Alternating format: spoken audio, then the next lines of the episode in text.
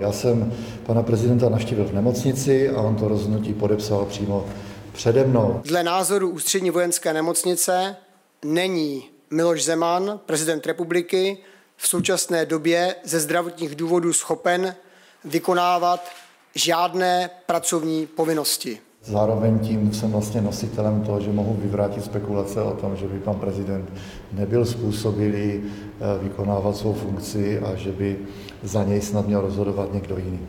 Dle názoru ústřední vojenské nemocnice je vzhledem k charakteru základního onemocnění dlouhodobá prognóza zdravotního stavu prezidenta Miloše Zemana hodnocena jako krajině nejistá. Bylo to velmi milé, lidsky pro mě důležité setkání.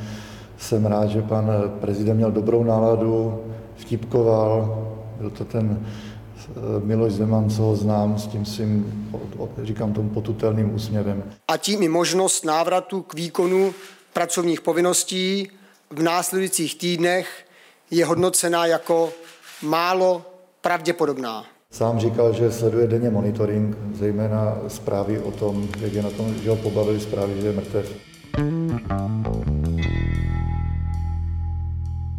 Lucie, jsou necelé dva týdny po volbách a já jsem si myslel, že v těchto dnech budeme v podcastu našem řešit to, jak prezident Zeman týrá nějak opozici, nechce jí předat moc, Andrej Babiš se toho bude držet, bude se okolo toho intrikovat a zdá se, že nakonec je úplně všechno jasné a všechno se nečekaně vyjasnilo. A naopak opozice tak trošku týrá Miloše Zemana, jo? je ti ho líto? No jako upřímně se přiznám, že mývám takový chvilky, kdy je mi ho lidsky líto a pak si jako vzpomenu třeba, co říkal o postižených dětech a hmm. zase mi to líto být přestane. Nebo o abstinentech, hmm. nebo o vegetariánech, nebo o Nebo ženách. o komkoliv vlastně. O komkoliv. A řekl bych, že člověk, který měl nějakou životosprávu, který se obklopoval okolím spolupracovníků, jakým se obklopoval a který neposlouchal rady lékařů, nemohl dopadnout jinak.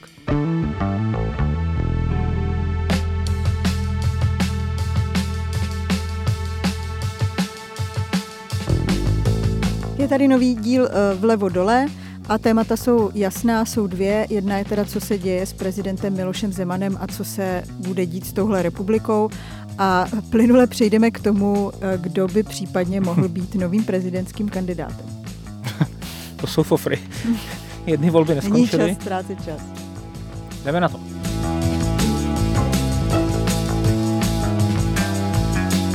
Jenom na začátek bychom asi měli říct, že eh, na začátku tohohle týdne spousta z vás si psala o reaktor, protože se asi tak každých 10 minut stalo něco, o čem by se reaktor dal udělat, ale nebylo to úplně v našich silách, takže se omlouváme, ale teď to schrneme všechno v tom jednom velkým plnotučným dílu.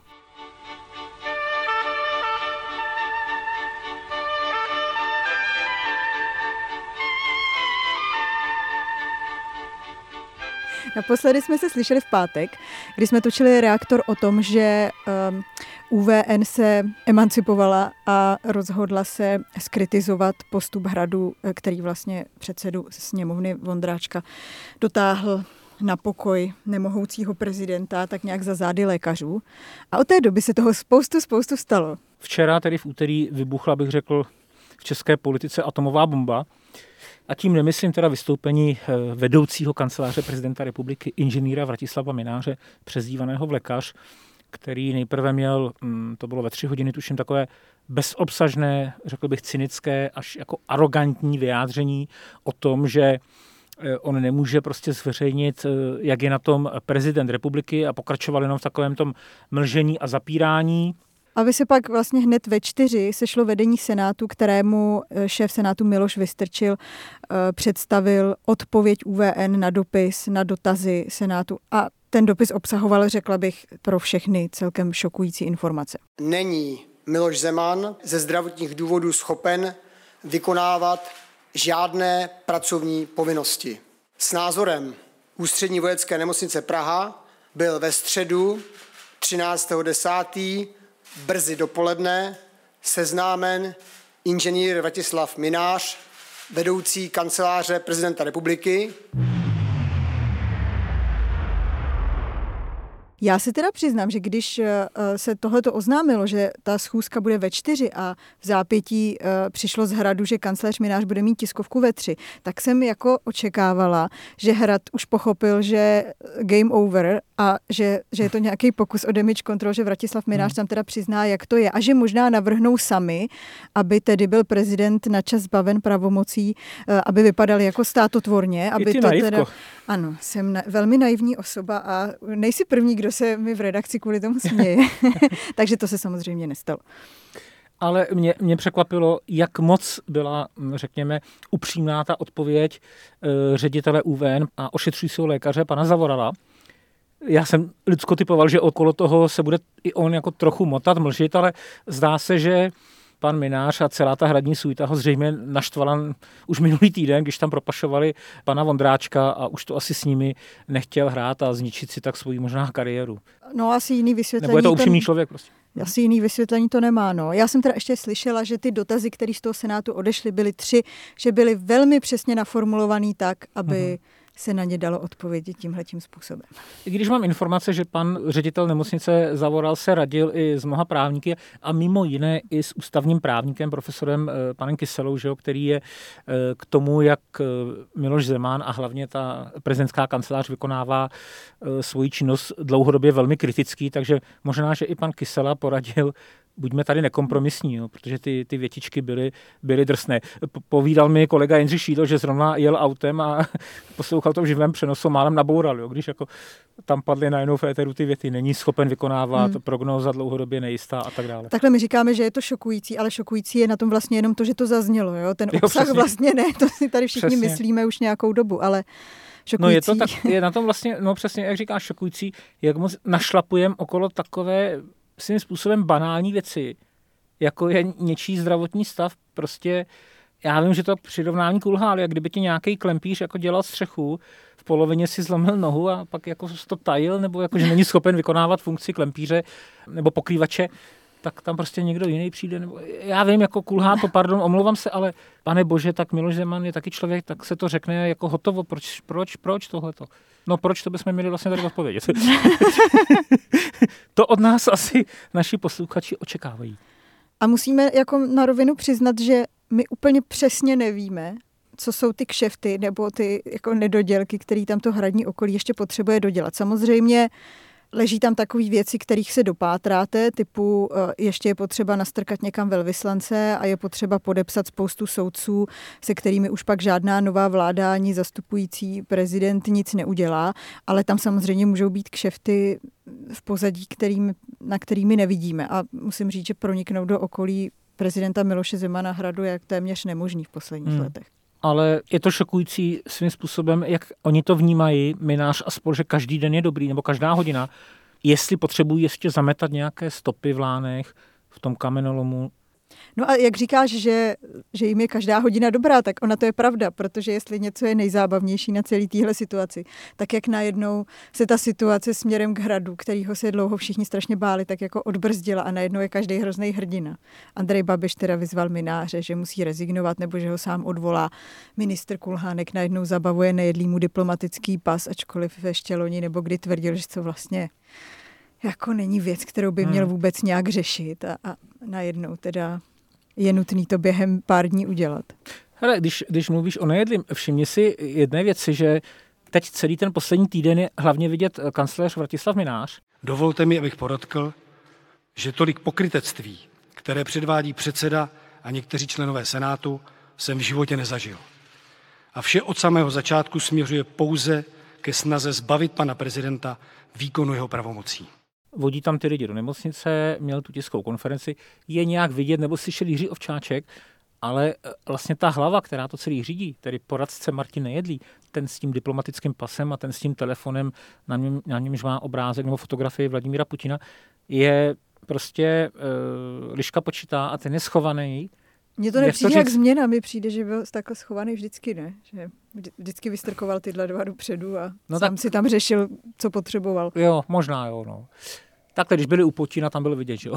tam, tam nechali velvyslance za dveřmi. To je něco. Ale já jsem si dělal legraci po té, co policie vlastně oznámila, že bude eh, vyšetřovat, co se na hradě dělo, jestli tam nebyl spáchán nějaký trestný čin. Ještě probereme si, co se mohlo stát.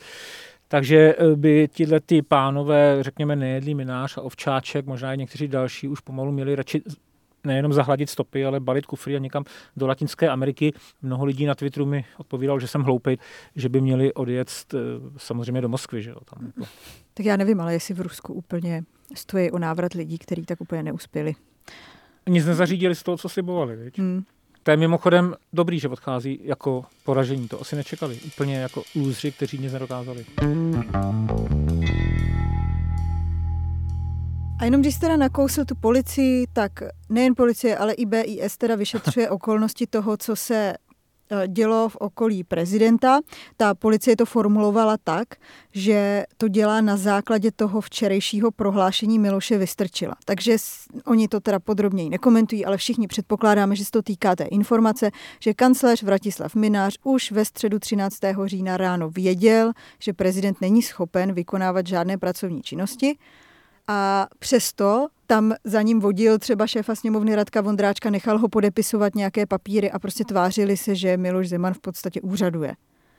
Policie už dřív oznámila, že teda prošetřuje ten, pop, eh, ten podpis, takže se tady nejspíš bavíme o tom, že existuje podezření, že tady někdo vykonává prezidentský pravomoci za Miloše Zemana. Ten někdo je pravděpodobně Vratislav Minář. U tohohle si, Lucie, já říkám jednu věc. Jestli se to děje poslední týden, Což je taková situace, která se občas stává v mnoha rodinách, kdy babička či dědeček leží skoro už na smrtelné posteli, jsou v nějakém Alzheimer centru, jsou tak trochu eh, napůl nesvéprávní, ale ještě to není nějak jako uznáno úředně a přichází tam uh, vnoučata z různých stran rodin jako supy a eh, babičky či dědečkové z ničeho nic podepisují převody majetku. Jo. tak mě, mě, to, mě to teda, tahle situace trochu připomíná, že něco takového se stalo v případě toho Radka Vondráčka, ale který dneska teda podle mě Radek Vondráček, předseda dosluhující poslanecký sněmovny, je dneska jako jako řeknu to lidově, ale v tom veřejném mínění jako za hlavního blba teda. Jako, hmm. Jestli někdo teda je úplně, víš, jako u toho mináře to nějak tušíme, víme, jako co dělal, ale teda Vondráček je absolutně nejvýsmívanější politik a jako skoro by měl rezignovat i na svůj mandát. Hmm. A já si ale říkám... Už jenom to, jak ho ten Babiš hodil no, přes palubu. No, vlastně. úplně neuvěřitelný. myslím, myslím, že i dneska teda už i Radkovi Vondráčkovi došlo, že se hrál tu roli užitečného idiota, ale trvalo hmm. mu to teda dost dlouho. Jo. Já se pokusím jako vcítit možná do jeho, jako, kdybychom se ho měli zastat. O, to bude zajímavé. Tak hele, vem si, on přijíždí na hrad toho 14. října a je pravda, že jsme v situaci, kdy dlouho veřejnost neviděla prezidenta Zemana a kdy jak veřejnost, ale tak hlavně politici těsně po volbách spekulují, co s ním je. Dokonce se spekuluje, jestli žije, jestli není v komatu, jestli je přivědomí, nebo co.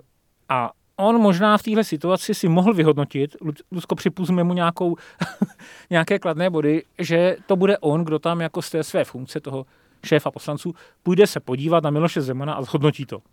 No, je jako já, ale jenže tady moje kladné hodnocení končí, protože tím, že policie řekla, že ho tam vlastně ani nedovedla, tak jako mohl se stát i druhý opak, že on tam ani ho neviděl ani tam nedošel. Jestli, teď si jako říkám, jestli to tam někde nepodepsali na chodbě, že svolávají schůzi poslanecké sněmovny. Nevím, on teda samozřejmě říká, byl přivědomý, vtipkoval, uh, mrkal na mě jedním bokem. Já nevím, no. Ale dobře, tak jo, tak stala se chyba. Mnoho lidí dělá chyby. Ale co mi vyrazilo dech včera, když předseda Senátu Miloš Vystrčil přečetl to sdělení UVN, tak okamžitě poté Česká televize telefonovala Radku Vondráčkovi. Co tomu říkáte? Ošetřující lékař říká, že prezident není schopen pracovat, vykonávat svoji práci a zatímco vy, když jste se na něj díval, vy nelékař, tak jste řekl, že je schopen. A on začal spochybňovat tu, tu diagnózu profesora Zavorala. Já si říkal, to už není možné. Prostě, jakože, že má odvahu ještě vylézt a mluvit o tom, Nechápu, hele, nechápu. Uh, já, já tedy... Máš pro to vysvětlení, nebo pro toho Vondráčka? No, no, jako mám, no, tak prostě ví, ví, že se mu to nepovedlo, jak se to snaží nějak zamluvit a protože není v tomhle úplně nejbystřejší, jak mu to moc nejde, mm. no, to je celé moje vysvětlení. Já vám tady jenom přečtu citaci mm. z rozhovoru, který jsme s ním dneska udělali, jo, to je úplně fakt výborný, kde se ho na tohle přesně ptáme, na ten rozpor mezi, a mm. on mhm. říká, Nemocnice neřekla, že není schopen výkonu funkce. Nemocnice řekla, že není schopen vykonávat pracovní činnost. tak já nevím, jako. Hmm.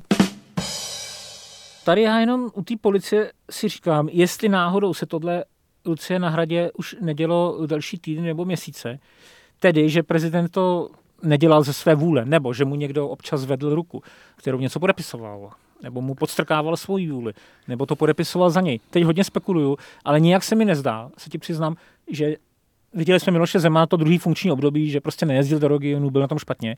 Nijak se mi nezdá, že, že by se tohle dělo ten poslední týden, eh, co je v nemocnici. Jinými slovy by se dalo spochybnit jako mnoho rozhodnutí, což jsou jmenování soudců, já nevím, souhlasy s vyslání velvyslanců. Podpisy zákonů. Hmm. No a teď je ještě otázka teda.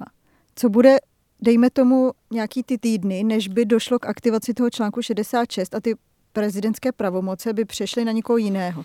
Protože my sice teda máme nějaké dobrozdání od lékařů, že není schopen vykonávat funkci, ale ty pravomoce pořád má.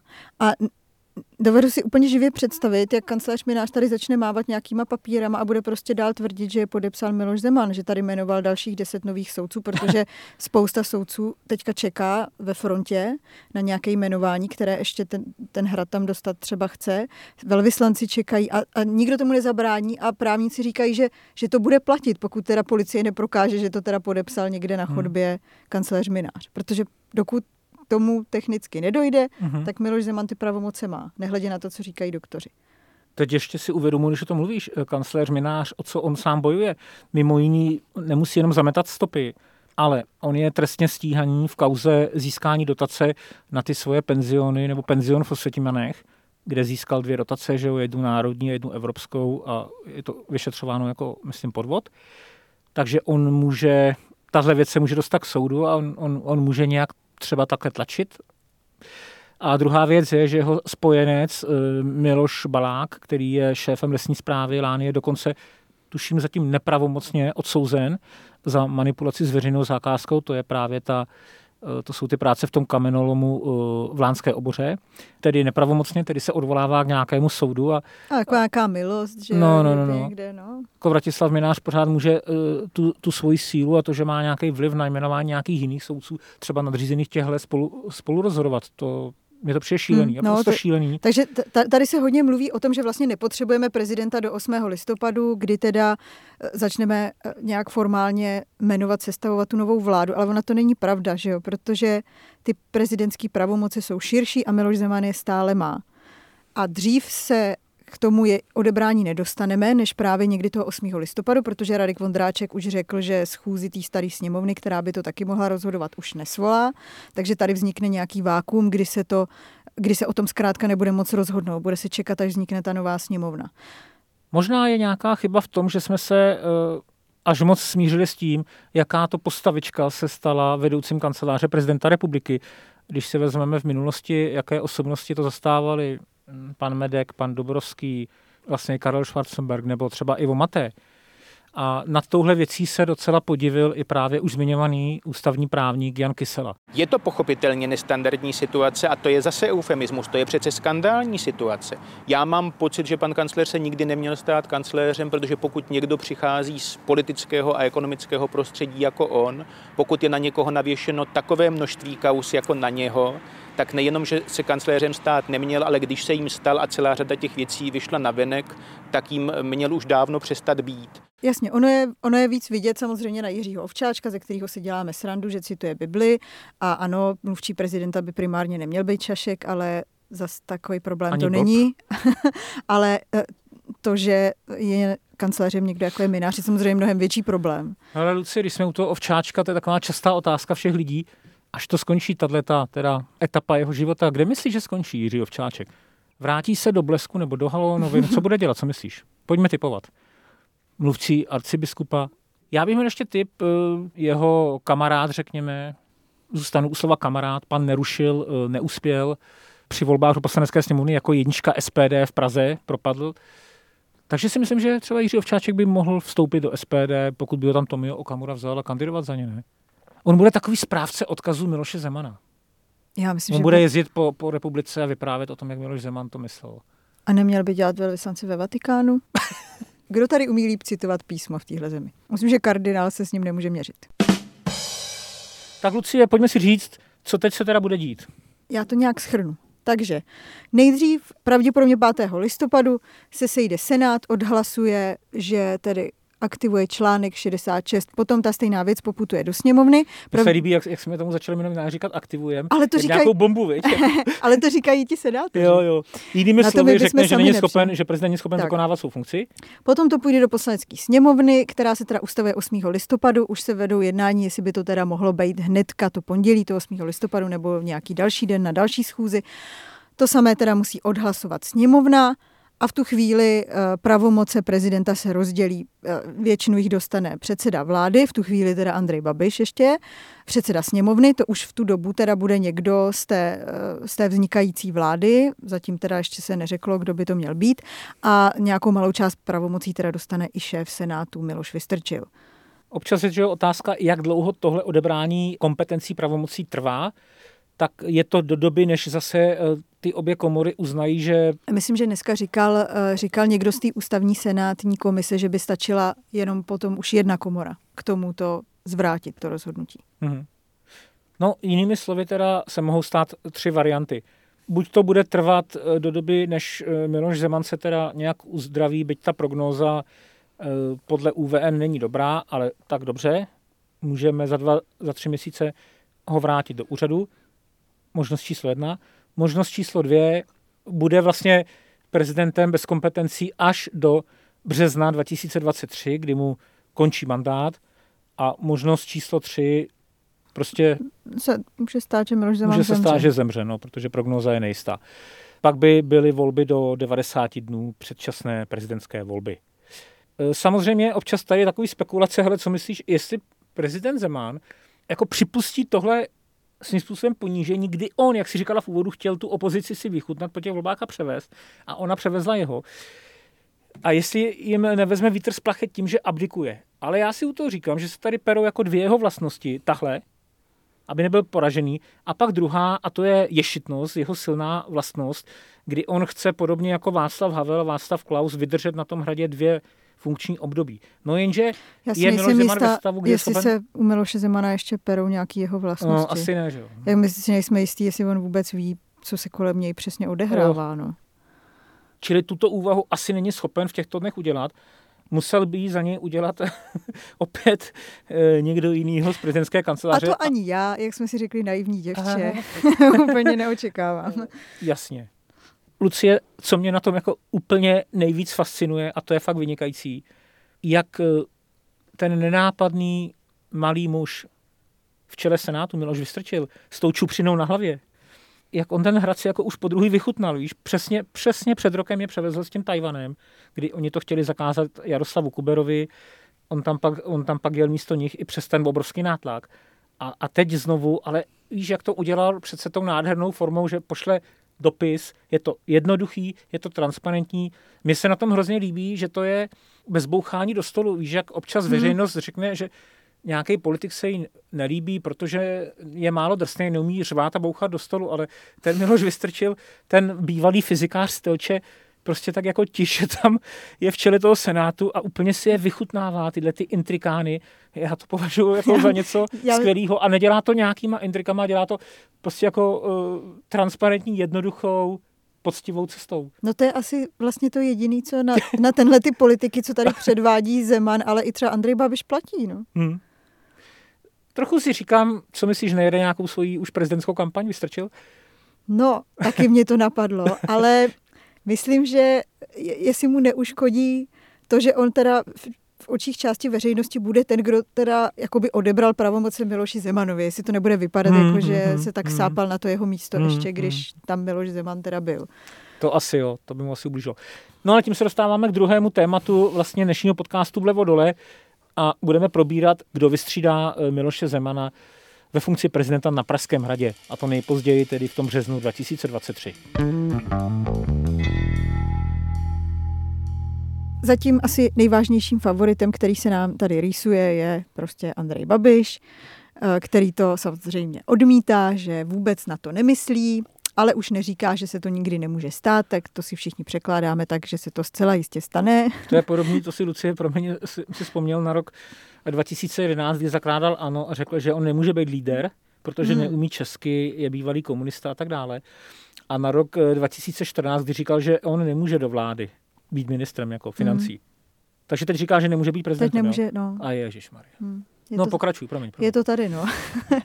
no ale hlavně to dává úplně smysl, protože kam může Andrej Babiš teďka dál politicky jít.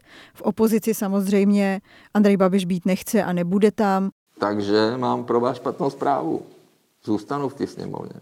Zůstanu. A pokud skončíme v opozici, tak tam budu. Pokud tam nějaký čas teďka vydrží, tak je to jenom právě proto, aby měl přístup eh, do médií a mohl si jet tu svoji prezidentskou kampaň. Asi nikdo nečeká, že čtyři roky Andrej Babiš bude pracovat v opozici a pak se znovu pokusí o křeslo premiéra. Na to prostě nemá trpělivost. Takže je jasný, že jediný místo, kam může dál politicky směřovat, je prostě kandidatura na prezidenta. No asi kolem toho nemá cenu nějak tancovat. Navíc eh, jsme viděli, že v roli premiéra ho ta zahraniční politika svým způsobem bavila. Teď myslím takový to poplácávání se po ramenou s, se zahraničními státníky a eh, ty family foto a tak dále ale jako proč ne, Ježíš, tak to mm, kam jinam by měl jakýkoliv bývalý premiér kandidovat, než opatro níž, pokud z politiky neodchází. Teď to chci říct, samozřejmě by nemusel Andrej Babiš kandidovat nikam, ale eh, s tím, co on si za sebou táhne za problémy, je asi ta motivace uklidit se někam, kde na vás třeba policie nemůže velká. Narážíš na prezidentskou doživotní imunitu? Já rozhodně na nic nenarážím. Já úplně vidím ten raut 28. října. po rozdání medailí, když se pak jde do španělského sálu a do těch chodeb eh, na, ty, na tu žranici, tak tam prostě ty kostelecké uzeniny, Olma, jogurty Florian, vodňanské kuřátko, mňam, mňam, mňam, mňam.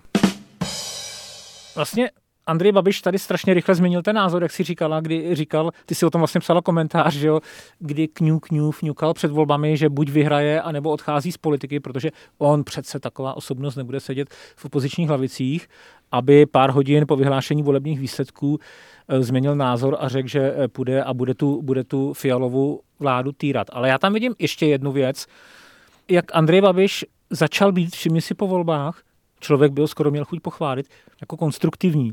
Já jsem si totiž před volbami myslel, pokud to skončí nějakou, řekněme, remízou nebo nejistou výhrou jedné té strany, opoziční, tak že on tu moc jako nebude chtít úplně snadno předat a neříkám, že by se chtěl zabarikádovat ve Strakově akademii nebo tam posílat své odpůrce jako Donald Trump, ale že to nebude tak snadné. A najednou Andrej Babiš přiznává prohru, přiznává odchod do opozice, nechce přijmout pověření Tady popraví Faltínka, tamhle popraví okamžitě Vondráčka, okamžitě chce odvolávat kancléře Mináře. Jako zdá se mi, že si chce sahnout i na nějaké hlasy z toho druhého tábora. Hmm. A já, já zatím hlavně čtu, že když už teda chápe, že u moci nebude, takže se jí chce co nejrychleji zbavit, aby přesně už jenom mohl ostřelovat tu opozici a budovat si nějakou tu pozici do své prezidentské kampaně, zvlášť ve chvíli, kdy teda na tu vládu se řítí fakt nehezký věci, ať už je to to zdražování, anebo teda jako stoupající vlna další covidu. To je přece tak legrační, jak on to dělá až jako prosto duše, že tady nabídne eh, kandidátu opozice na ministra zdravotnictví Válkovi, aby to teda už vzal teď, že oni už to teda dělat nechtějí, Vojtěch ať vypadne a hmm. ty nový opatření, ať už si teda dělá ta opozice. Ty nový opatření, které samozřejmě budou hrozně nepopulární, že všichni toho hmm. mají strašně plný zuby a Andrej Babiš už s tím nechce být nějak spojovaný. Já si přeju len jedno, aby naše země prosperovala, my žádné problémy nebudeme dělat.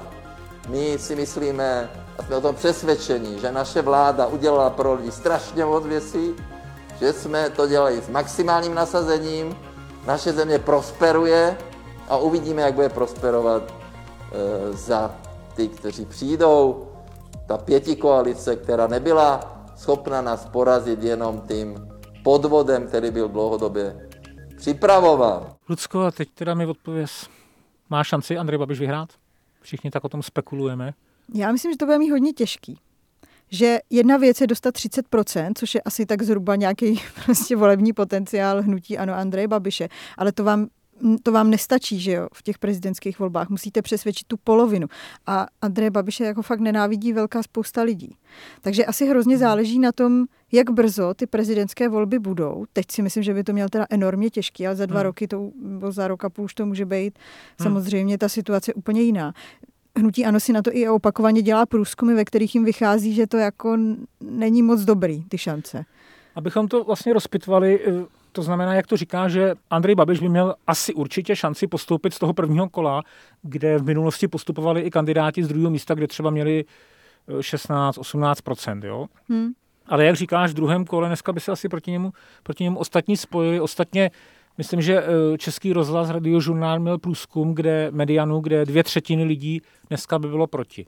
Proti tomu je druhý argument, že těch milion hlasů, ale já si to úplně nemyslím, říkám to tady, které propadly hlavně těch levicových stran a extremistických a populistických, teď myslím ČSSD, KSČM, Trikolora, Volný blok, že by volili Andreje Babiše, ale podle mého názoru ta zkušenost těch uplynulých dvou přímých voleb ukazuje, že tady úplně ta stranická sounáležitost nějakou stranou neplatí. Vem si, že v těch prvních volbách 2013 třeba hodně příznivců ODS volilo raději Miloše Zemana než Karla Schwarzenberka. Jo? Hmm. Možná, že v souboji s Jiřím Drahošem to bylo podobné. Jo? Takové ty řečičky, ale Drahoš nějaký akademik, hmm. Miloš Zeman je aspoň politik, víme, co od něj čekat, že jo? a tak dále. Ale ono třeba Andrej Babiš osobně pro spoustu těchto těch lidí, třeba přesně ten volný hmm. blok, ale i SPD, je jako taky osobně přece nepřítel. Nemají ho rádi navíc spojený přesně s těma hmm. covidovými opatřeníma. V tuhle chvíli si je ty lidi ještě pamatujou, vadí jim to, to to teda nejsou asi lidi, kteří by potom šli a volili, já nevím, Miloše Vystrčila, ale spíš prostě neprovolit vůbec. Hmm, hmm. Jak jsi říkala, že záleží na té atmosféře, tak hrozně mi tím připomínáš uh, dobu v tom lednu 2013, kdy byl podle mě trochu nečekaně vlastně zvolen Miloš Zeman.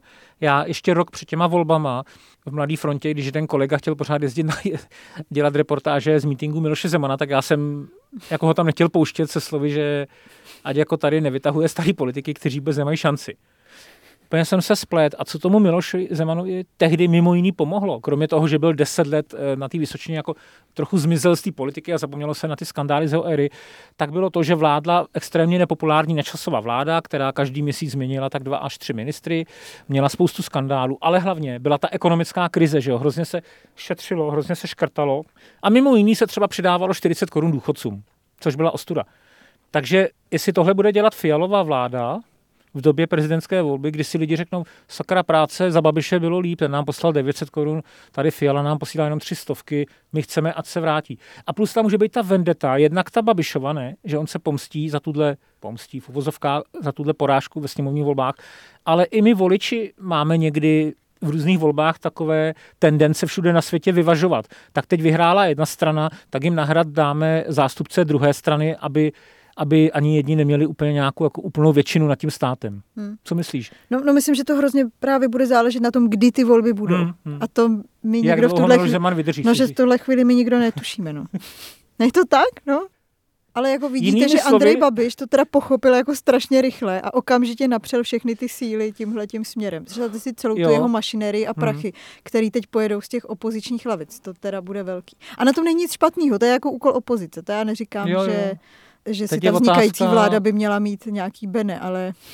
Otázka, co ho žene, že jo? Jestli eh, být tím prezidentem, jakože je šitnost, nebo ta imunita, a nebo ten chuť se pomstít jako a vrátit tu porážku. Já myslím, že se to nevylučuje.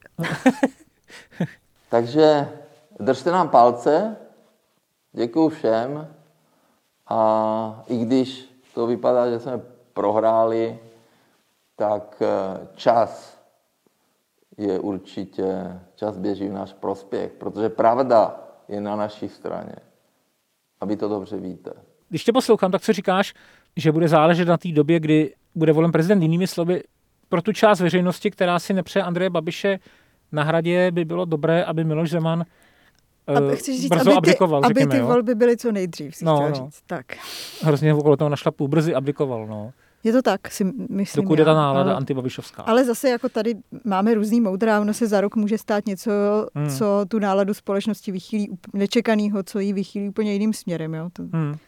Znáš moji teorii, že eh, prezidentské volby vyhraje někdo, o němž ještě rok před těma volbama ani netušíme, že chce kandidovat. Jo?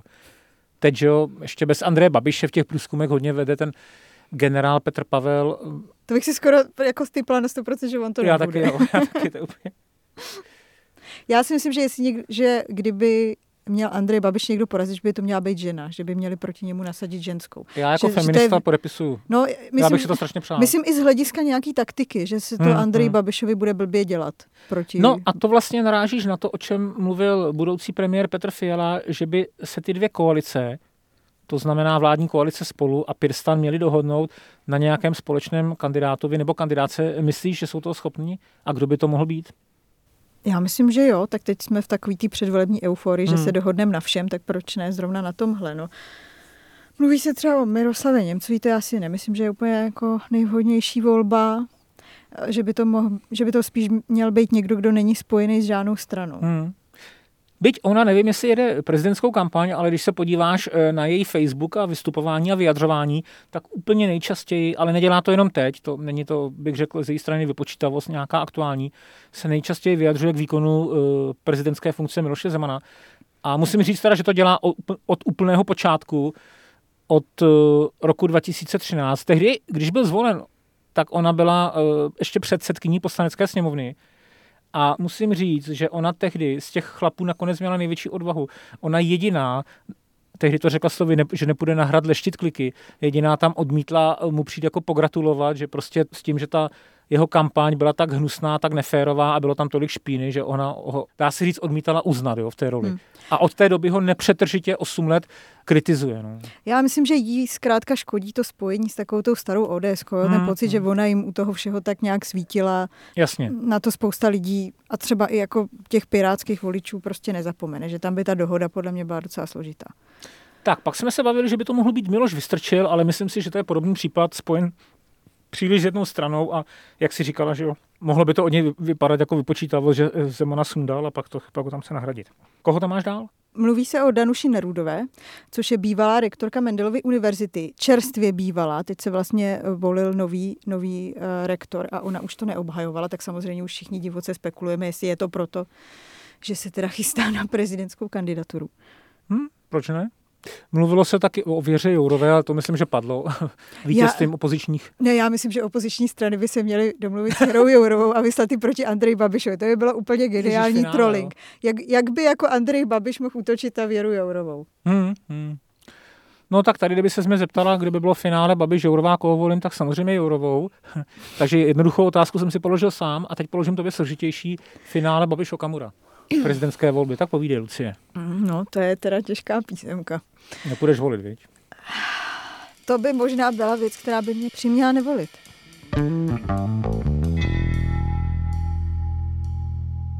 Generál Petr Pavel tady pomalu už rok dělá kampaň, i když říká, že to není prezidentská kampaň, a maká, maká na tom podobně, jako na tom makal v roce 2013 bývalý premiér Jan Fischer, anebo v roce 2018 Michal Horáček. To znamená, objíždí tu republiku, má ty dobrovolníky, dělá ty setkání s občany, poslouchá ty i názory, maká, dává do toho peníze, aby pak nepostoupil jako dva zmínění ani do druhého kola. Nevím, je to nějaké zatím No, chci říct železné pravidlo českých prezidentských voleb, ale uznávám, byly jenom dvoje zatím, tak ne, nebudu říkat železné, ale zatím to takhle fungovalo. Mm. Ale je teda fakt, že že ty kandidáti, kteří o tom uvažují, tak si tak nějak rozmýšleli, kdy zhruba co začnou dělat, jak se začnou chystat, schánět peníze a tak, tak by možná s tím měli trošku pohnout, protože to vlastně může být docela narychlo nakonec.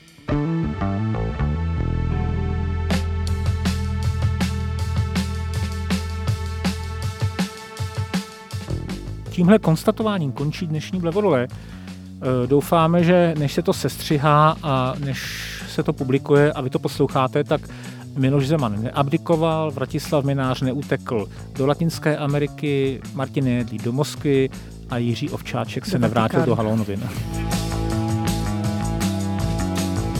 No na závěr vám chceme poděkovat eh, za všechny ohlasy, za všechny přízeň a hlavně za recenze v podcastových aplikacích.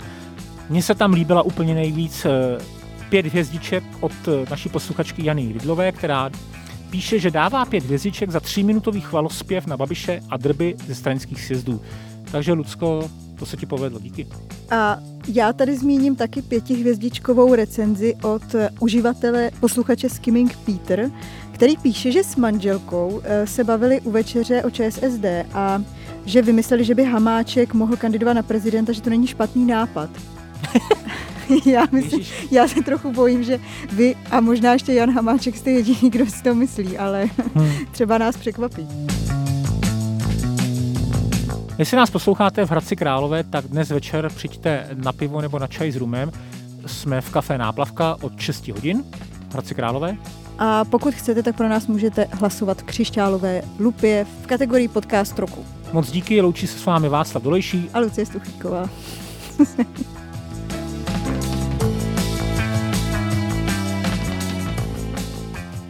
Řekni další kandidáty, ale Lucie, prosím, neříkej takový ty Marek Eben, Zdeněk Svěrák a tak, jo. Prosím vás, Marek Eben opravdu nemůže být prezident. Protože dělá Stardance. Ne, protože dělá debilní vtipy.